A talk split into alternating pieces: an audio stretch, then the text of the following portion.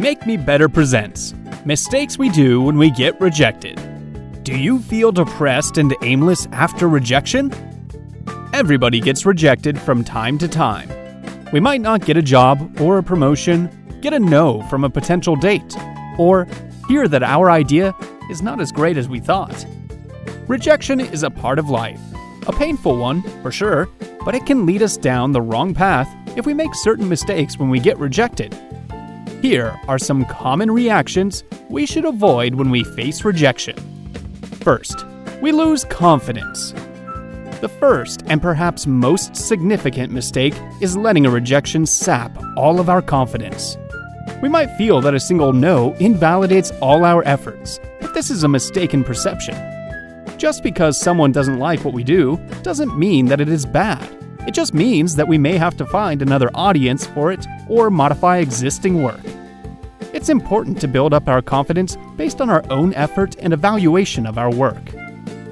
Second, we stop looking for opportunities. Another common reaction to getting a no is that we assume that the no is all encompassing. We feel that there is no point in looking for other options because we will surely be rejected everywhere. But this is not a rational decision. Everyone has different preferences, tastes, and possibilities. Someone might give us a reaction we are hoping for if we keep looking. One reaction doesn't mean universal rejection, and we should not assume that it does. Third, we doubt ourselves.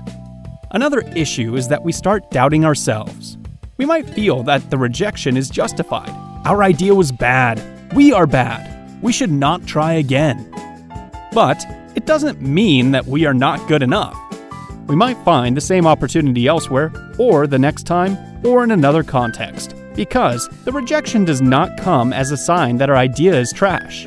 It might be associated with the circumstances of the other person, their own likes or dislikes, the current political climate, and so on. A rejection is not a reflection of the intrinsic value of what we do, rather, of how appropriate it is for the specific person or situation. Fourth, we settle for less. Once we get rejected, it can hurt our self esteem, and it might make us think that our work is less valuable. In turn, we may have to settle for something that doesn't match our expectation because we feel we can't get anything better. However, this is another irrational assumption. When we settle, we show that we don't value ourselves enough and might miss out on great opportunities. We should never stop looking for a better option until we feel it truly works for us. Fifth, we feel bitter. One of the worst mindsets we can develop after a rejection is a bitter one, where we feel that we are misunderstood or that others dislike us. This shuts down our attempts to keep trying, to keep looking, to get better.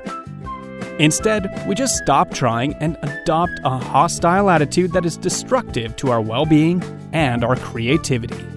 Sixth, we stop sharing. Isolation might feel like the safest option after a rejection. After all, if we don't share our ideas, nobody can make us feel bad about them. Right? We are always afraid to share because we aren't afraid of the response, but the feeling of rejection. However, this means that we close ourselves to new opportunities, chances to receive valuable feedback, and to make our ideas known to the world. Rejection hurts, but it doesn't mean that we have to stop being vulnerable. As often as it is the only way forward, shutting down can make us safer, but it won't take us closer to success. Rejection is a part of daily life, and we need to handle it constructively. What can we do to improve? Is there a lesson to learn? Who might appreciate what we have to offer?